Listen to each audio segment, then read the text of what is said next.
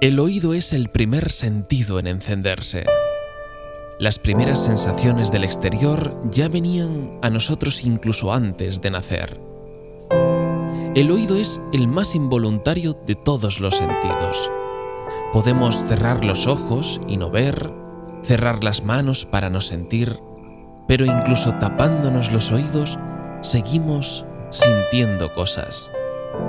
Percibimos mucho a través del oído, pero solo escuchamos una ínfima parte.